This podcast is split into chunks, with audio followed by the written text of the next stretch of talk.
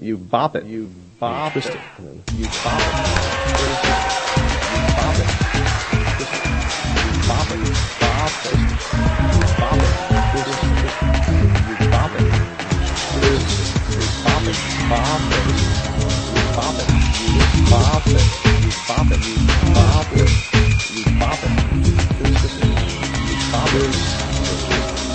In 2014, the Large Hadron Collider will smash together high energy po- po- po- positrons to once and for all settle the question. Where the heck is all that cheering coming from? From, from, from, from, from, from, from. from. Poetry night rings through. 51. 51 very attractive people. Can you two handle it? Not even a little bit. We're going to go read somewhere else, all right? Ugh. Ladies and gentlemen, would you please welcome Minnie Nettifee and Jeremy Radin to our stage.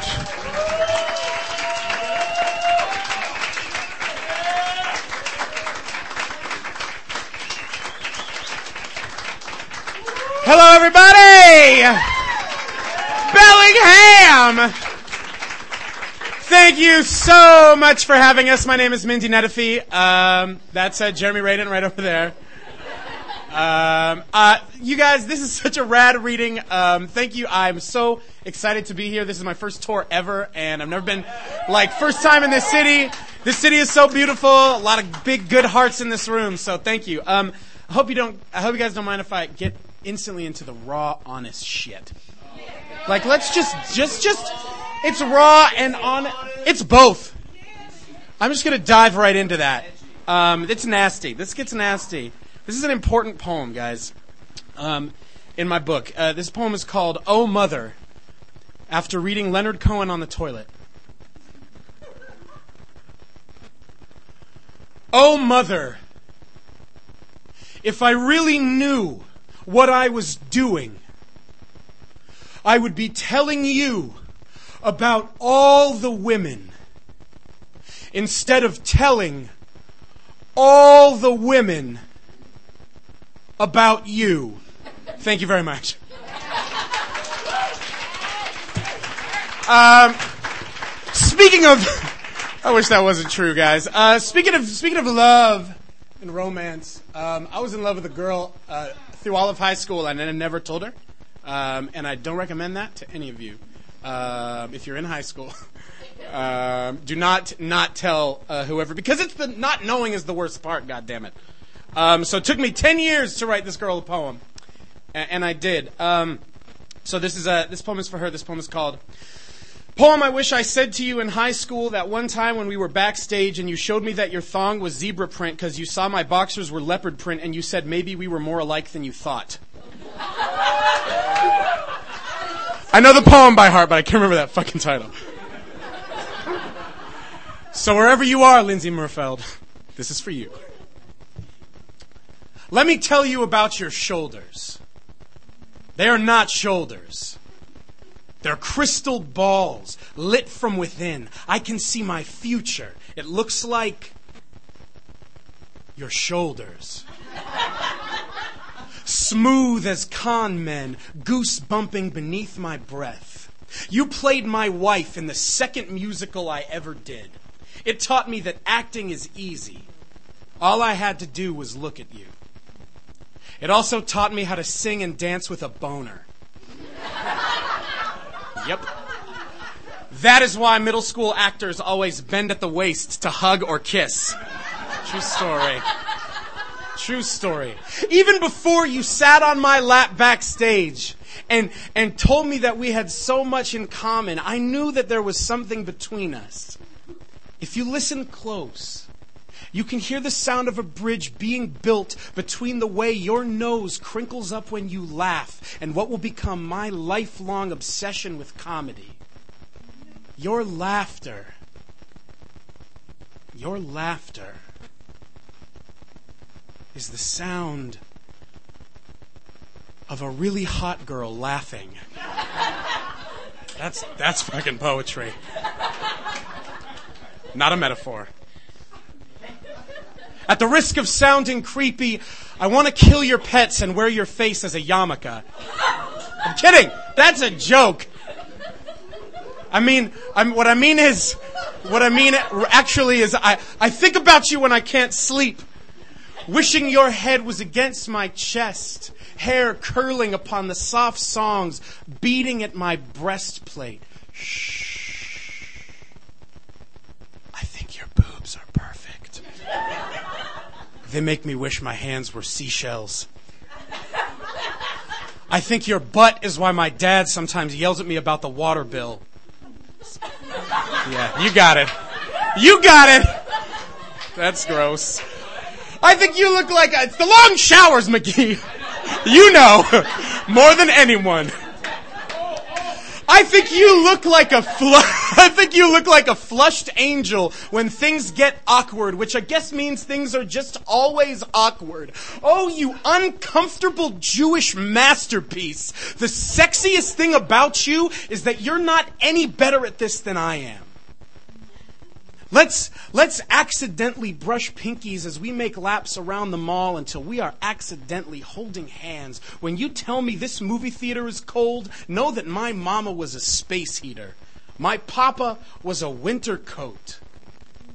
Neither one of us know yet how the, how the boys will take you for granted and how the girls won't take me for anything.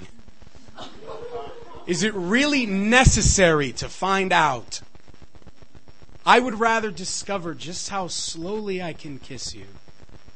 Breathing streaks of fog up and down your spine, amazed at every curve and ripple, like someone who still thinks it's pronounced taken for granite and has and has no idea what rocks have to do with something that feels so much like a waterfall. I will touch the way your slender muscles point and rush like maps. I will find my way. Let me help you find yours. When you put down this poem, look out the window. There is a hymn rising like smoke in the south. Follow it down Valley Circle all the way to Victory Boulevard. Right turn up a big hill, down a lonesome street with a trembling street light, second house from the end on your left. You will find me waiting there in a very quiet bedroom.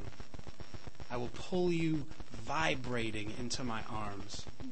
I will kiss your neck and your earlobes forever. All of these poems will disappear. Thank you guys very much. Thank you. Thank you, Bellingham. Um, so the assignment, the assignment is uh, is uh, what's your poison, right? And you were talking earlier about poems about food, so that's the universe being like, read this shit, Jeremy. Jeremy, read it. Um, this poem is called Donut Muffin.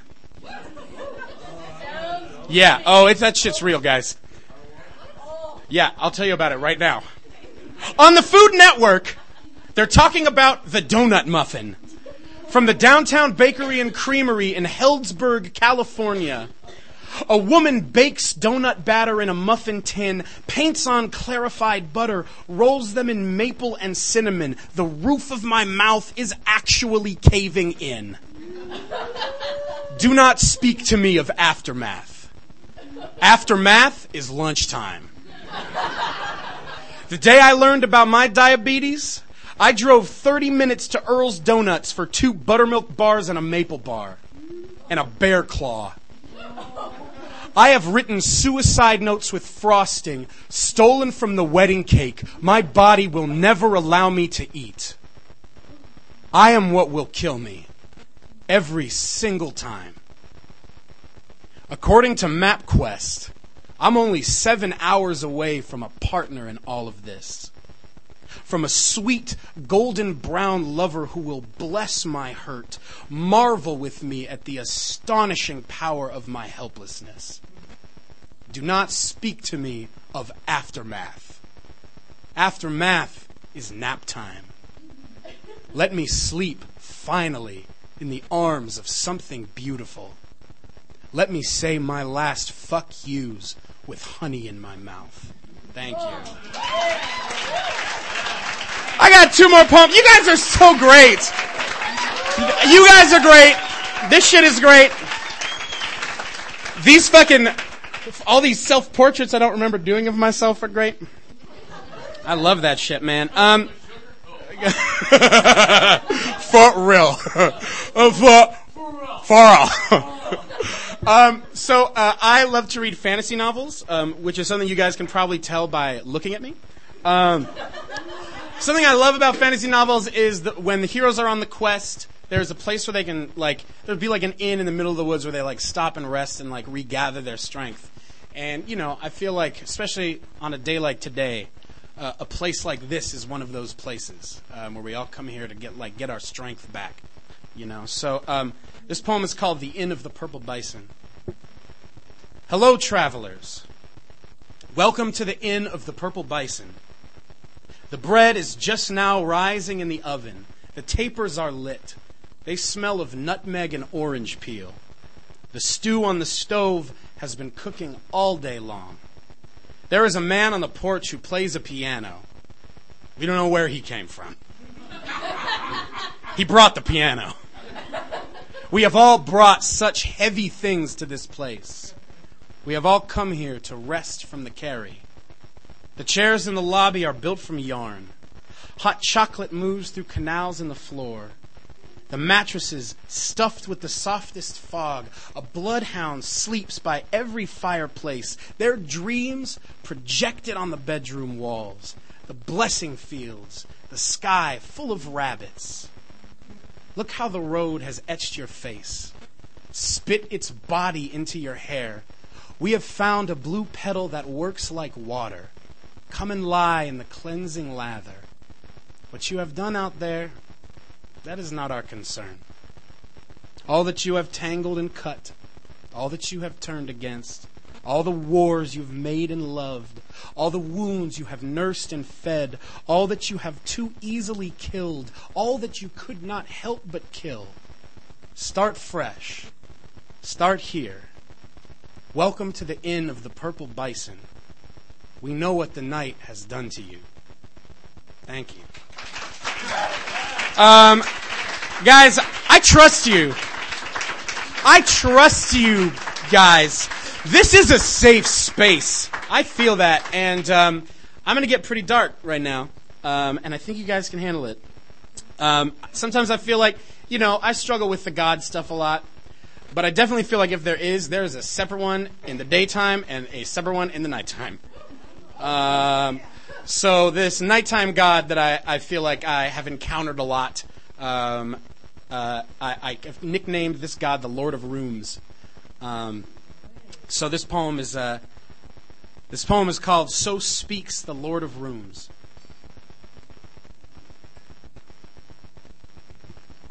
When the night pushes its head, I'm going to take that one more time. When the night pushes your head into its lap, chokes you with its yesless anatomy. When the whiskey is a belly full of dark nails. When you never drink, but tonight is a fresh death, I am this night. When wicked tangle finds your hunger. When the high heel party bullet holes your brain, rakes across your nerves, this is me when heavy hangs like blanket hell.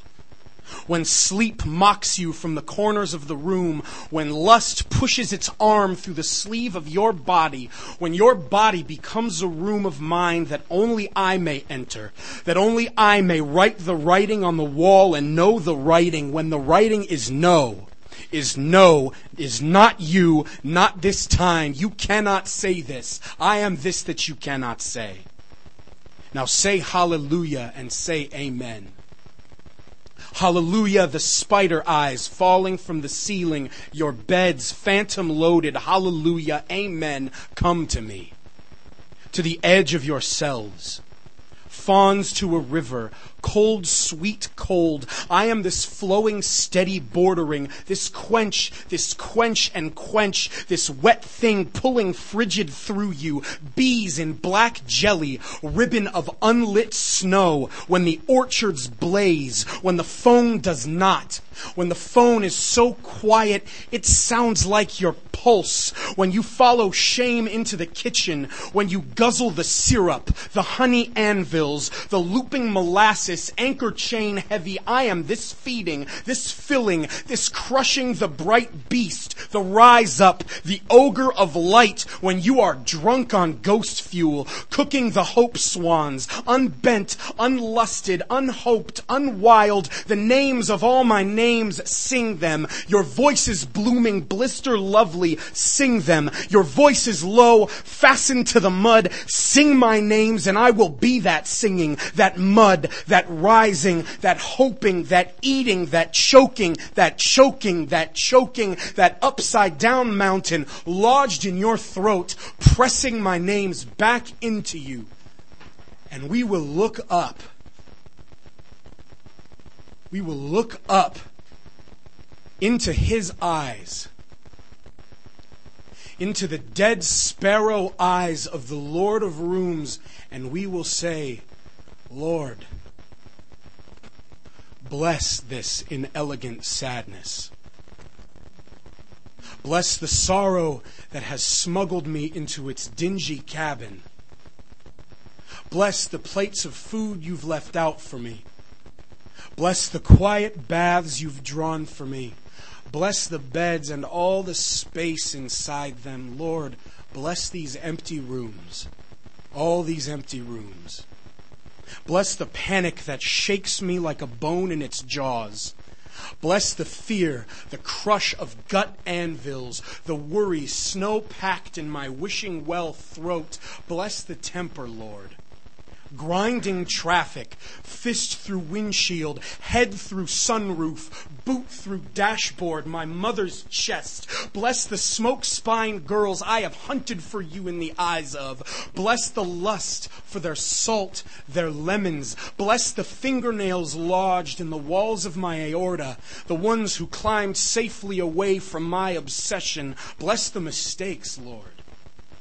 Your finest achievement holy, the lost wallet, forgotten stovetop, longing's insistence that I am ready to love, all your creaking lock bust music, opening my blood, bless my greasy blood, Lord, dump truck through my veins, my clay thick, garbage sick blood, Lord, bless it, bless my muscles, soft as prom queen thigh satin, bless this skeleton, swaddled in fat, this heavy ruin, bloated sarcophagus, bacon wrapped funeral body, Lord, bless it half to death and then bless it again. Bless the black daffodils my skin is sewn around, heaving towards sunlight, bloating my flesh, all this shriveled beauty, Lord. Bless the kitchen knives that salmon upward from my lungs, slicing up these prayers before they reach the back of my tongue. Lord, bless my tongue and the songs buried in it, this holy howling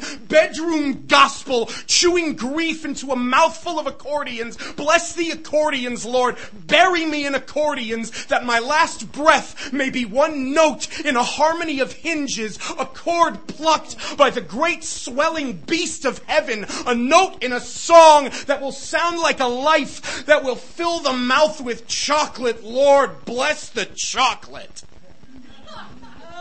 Bless the chocolate. Bless this necessary sadness, this miraculous sadness, this gigantic absence, this heaven of mud stampeding down into the empty spots. Bless the empty spots. Bless the empty. The unlusted, unhoped, unbent, and unwild. Lord, bless the, the depression farmers Bless the suicide gardeners, the lonely priests of the church of the Lord of Rooms, Lord. Bless me. Bless me with your tusks, your claws, your fangs, your jaws. Tear me apart, Lord. Bless me with the tearing. I am ready for the tearing. I am ready for the tearing, the tearing, the tearing. Lord, bless me with that tearing. Scatter me through the field until I sink into the dirt, until trees begin to grow from me, until rivers begin to begin from me. until I am nothing but a disaster of seeds glowing in the bellies of crows. Thank you guys so much. You guys have been amazing. You guys have been amazing. Thank you so much. Um, it is my pleasure and my honor and my and my my special ass duty to introduce you to the next poet. She's the author of Sleepyhead Assassins, Rise of the Trust Fall, Glitter in the Blood, director of the Right Now Poetry Society. Ladies and gentlemen, please give it up for the queen of everything you're about to believe in, Mindy Nettifee!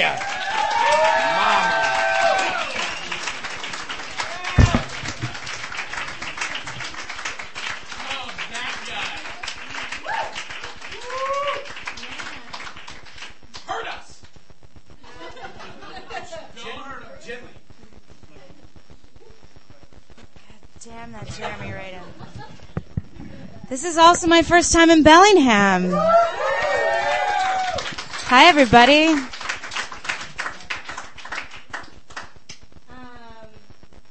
you guys feel about Jeremy Radin,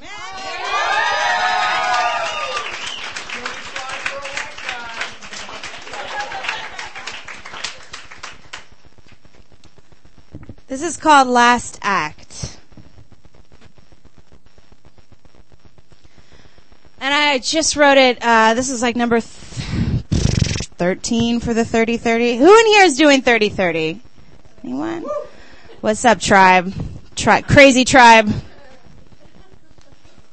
When the morphine first kicked its legs, George would tell stories of the good old days before sex was deadly, and maybe you didn't know this, but morphine can really paint a gorgeous fucking picture. New York City was there. Hot pink was there. Mesh tank tops and fresh house, house beats were there. Sharp sweat and gold glitter sticking to golden muscles mm, were there. Uh, cocaine was definitely there. And vodka pineapples and crass come-ons were there and shrill, insane with joy laughter that made you want to tame it into a throat, into a growl, into a back alley brick wall that made the sheets Pollock with blood later was there. It was the late 80s. The Reagan 80s. The AIDS is a gay disease 80s. And we were bit players in a brief hospital scene of an epic plague, though plague was not the word anyone would use for it. Newsmen like the word epidemic. But try getting that word out of your mouth in the individual face of it. Try explaining that someone you worship is dying from empire or widespread ignorance. I was too young to hear these stories, and in hearing them, I was no longer too young to hear anything. The stories never ended, they just drifted into deep chuckles, then moans, then they swallowed themselves like pills and dissolved into the hush ocean of the drug. And George, and the memories of being George that were holding him dangling over an edge just let go of each other. I would sit with him beside this ocean until eventually the nurses would usher in time and shoo me away so they could tend to the lesions and the rotting flesh without me seeing things I shouldn't see, and I would leave having already seen everything George needed me to.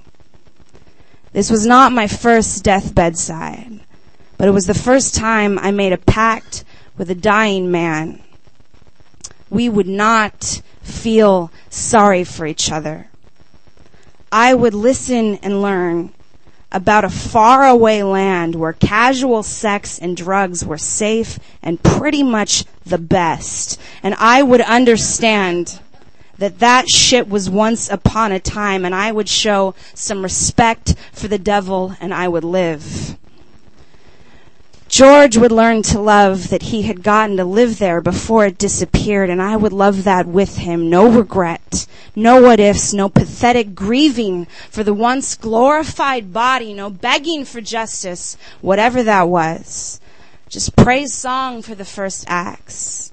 Just praise song for the days when living was its own morphine.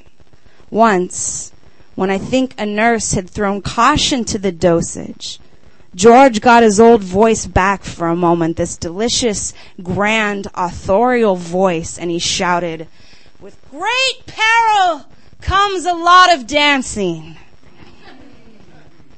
I thought he had forgotten the whole world was there until he added, promise, promise me you won't miss out on the dancing, honey. They weren't his famous last, but I've got this collection of dancing shoes. And if I am careful, and if I have my way, they will be mine.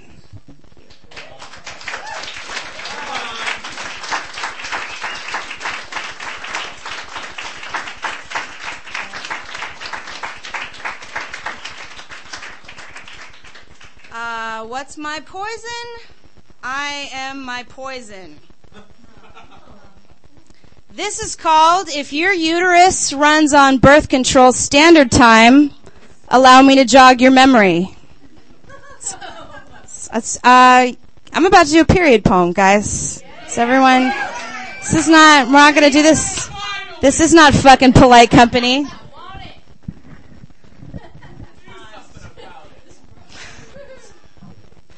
It is truly something, Mike McGee. How after all these years it still never fails to catch me by surprise. At least a little, despite the week of warning signs, the swollen, sore breast sulking in the cage of an underwire, the awesome overreaction parade how it casts the previous three days in a radical new light. Explaining the asshole on Friday who spoke four decibels too loud and wore his ego like a unitard of burrs. Why I struggled not to cry when that text message took that tone with me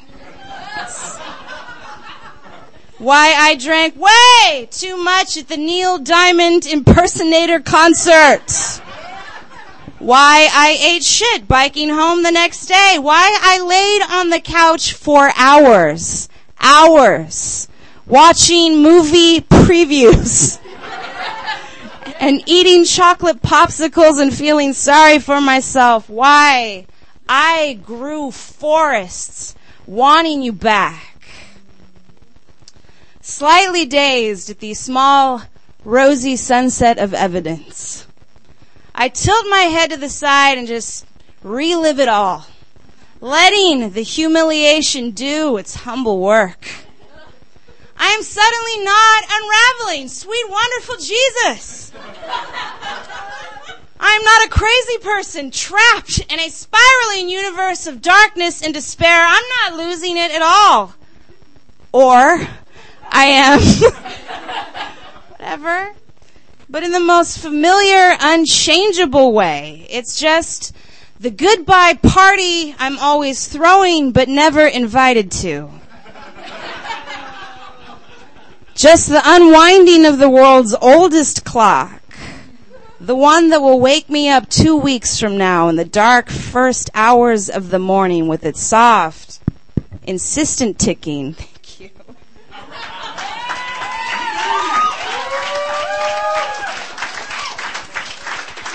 real talk. Uh, today was kind of a fucked up day, guys. Yeah. Um, and, uh, it's a really good time to make a joke. Um, and I, uh, you know, there was the first reports of the, uh, explode, you know, there might, there maybe was another explosion at the JFK library and I just, thank God that turned out to just be a regular disaster, because uh, I was, uh, you know, it's so funny how you look for just the tiniest thing to make something better, you know? You start to think like, oh my God, thank God that Boston has all the hospitals. And they're like all in one place and they are the best hospitals and I will take anything to make me not cry right now. But I wanted, it made me want to read this. Um, it's called uh, moonshot exhibit room at the JFK Library. And I wrote this after my last visit there. Um, fuck. From this close, the Project Mercury spacesuits hanging in the center of their glass museum apartment look like unworn children's party costumes. The prototype assembly drawings lack some gravitas as well. They could easily be early sketches for jetpacks or the colored pencil architectural blueprints you did when you were nine for the castle you were going to build overlooking the cliff of your bunk bed. The space helmets could be advanced paper mache, the playful taxidermied heads of astronauts. But at this point in the presidential library, at least six swelling JFK speeches in, I am prepared to believe just about anything. His voice has a quality I am unprepared for in longer stretches when he talks about the American character, about our fixed regard for principle. I can smell my first brand new social studies textbook. I can remember this old feeling, a surge of effortless pride at my young, sunburned, wide-eyed Americanness when he says we should choose to do things because they are hard. I practically raise my own taxes. Just think. There was a time when we believed we could conquer poverty and racism crush the black heart of communism and travel to the moon if we were just organized enough, if we just marshaled our resources in the directions of our better dreams. All of this makes the coming exhibits especially hard to take. On 12 monitors, Walter Cronkite is choking up the quickening pulse of the newsroom and the tight held breath of an entire nation straining the scene, the confusion and chaos of what's next swirls and eddies and does not settle. I want to go back to the moonshot room. I want to go back and stare at the artifacts, at those treasure maps to pipe dreams. But it wouldn't be the same. There's this chunk of moon on display there, suspended in a clear thermoplastic pyramid. The plaque says it is more than three billion years old. Three billion. It sounds like a made up number, but I know it's not. I know that long exponential springs of time are behind all the quickest leaps that what I can see in the sky at night might already be gone, even though the shouting of the stars is so clear and so bright.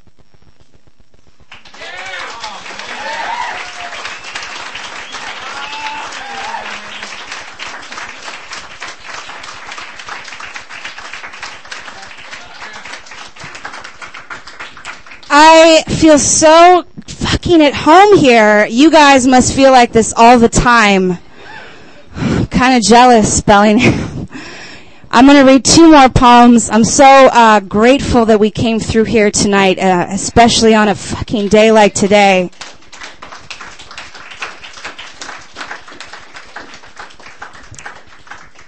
Uh, normally, I, I don't even know that I would read this, but Jeremy got to ask for a poem tonight, and uh, and I, I promise I'm going to uplift after this. But this is called Disciple. You guys, I'm also I'm a preacher's daughter. I'm also a gay preacher's daughter. There's a lot. There's a lot going on there. It feels hot most of the time, you know. Um, this is called Disciple.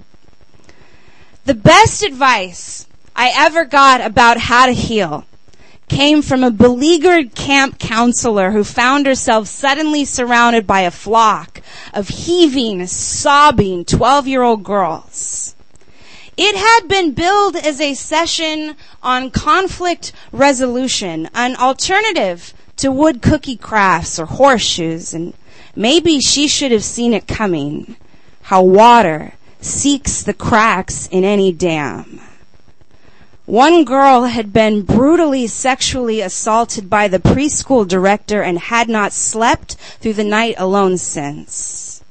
One had been molested by her foster brother who sliced his arms with scissors in the bedroom dark. One had been strangled by her own mother who later found God and apologized and then punished her for not offering up the fish and loaves of her forgiveness instantly. The forgiveness that her mother had been promised by some pastor that she deserved now and would receive through the mysterious machines of grace. The kind that multiplied and magnified and fed the endless hunger at the center of things. There were other stories. Abuse is a word that sounds powerful in the head and goes limp the moment you speak it. Hanging like a soaked wet curtain around the things we cannot bear to know. I don't remember the counselor's name or what she looked like, just that she was an enormous buoy of a woman that her voice was deep and calm and quavered at all the right turns, that she sat in a way that trained gravity. How unprepared she must have felt to see the sharks swimming in our eyes, to have been handed the heavy anchors of our trust. What well of strength did she draw from? What inheritance of bedrock and granite and spine, what gospel stolen from the bent, melted steel of kitchen knives she absorbed every blow of every word. And when we had finished, when we were softened by confession, she took a breath and began. Without getting into the kind of details that get attention, she told us the story of her own early ruin, of the lifetimes of gentle obligation it left in its wake. The heart and the mind and the body might never align on the requirements of joy. The mind must be taught patience with the heart. The heart must learn faith from the body. The body must be tended lovingly and unwaveringly. An infant, the heart, will take its own sweet time and cannot be rushed. Just fake it till you feel it, she told us. And like that, gave us permission to put on the tight masks of adulthood to build walls around what was too tender and shocked to survive.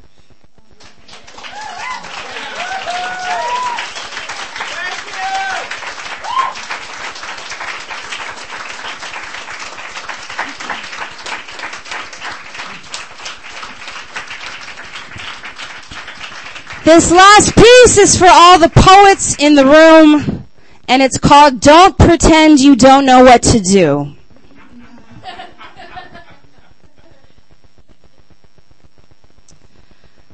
like when you walk into a cavernous ballroom the morning after, and it has been emptied of the party chairs and the table linens and the Sophias in their dresses and the 20 piece orchestra playing everybody's song.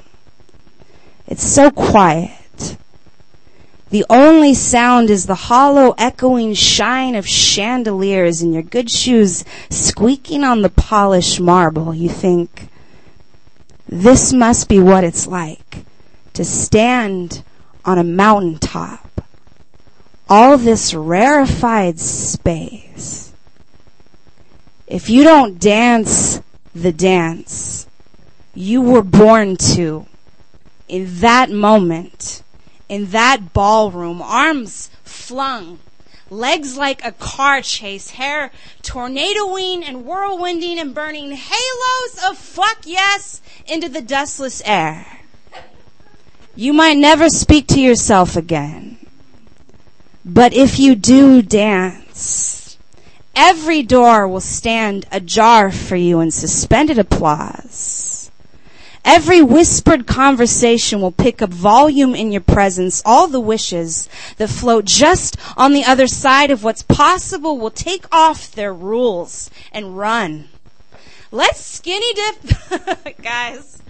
Let's skinny dip with them at sunrise. Let's rip open the bored bodice of met expectations.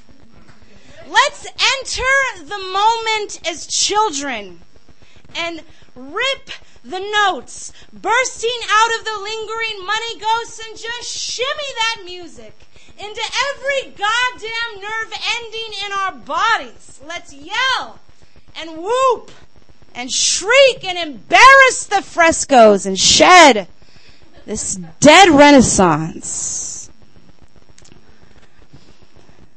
I was a shy girl once too. And maybe you fern on the Buddhist side of the waterfall. Maybe what glosses your hair back is the yawning cave inside of you, the one with the dripping water and focused even breathing and slow absorption of minerals from the ebb and flood of your emotions, in which case, take a seat in the center of the dance floor or walk back out of the velvet roped rooms you don't have permission to be in. Close your eyes to the waiting scandal of the world and just shrink into the moment. Spend the cash of your smile as conservatively as you want. Just let me say this. You are the most elegant ballroom I have ever seen. I would never forgive myself if I didn't test out the acoustics with a little Sondheim and a little whiskey sour. If I didn't take the gleam in your eyes out for a spin. This is what I was born to do. It is the opposite of prayer. I am listening with the soles of my feet. I am drawing words from the sky. Thank you.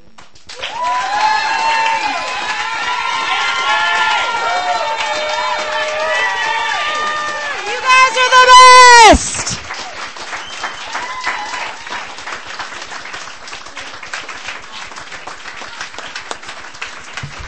That was Mindy Nettifee. And Jeremy Radin. Give them a hand. Keep it going.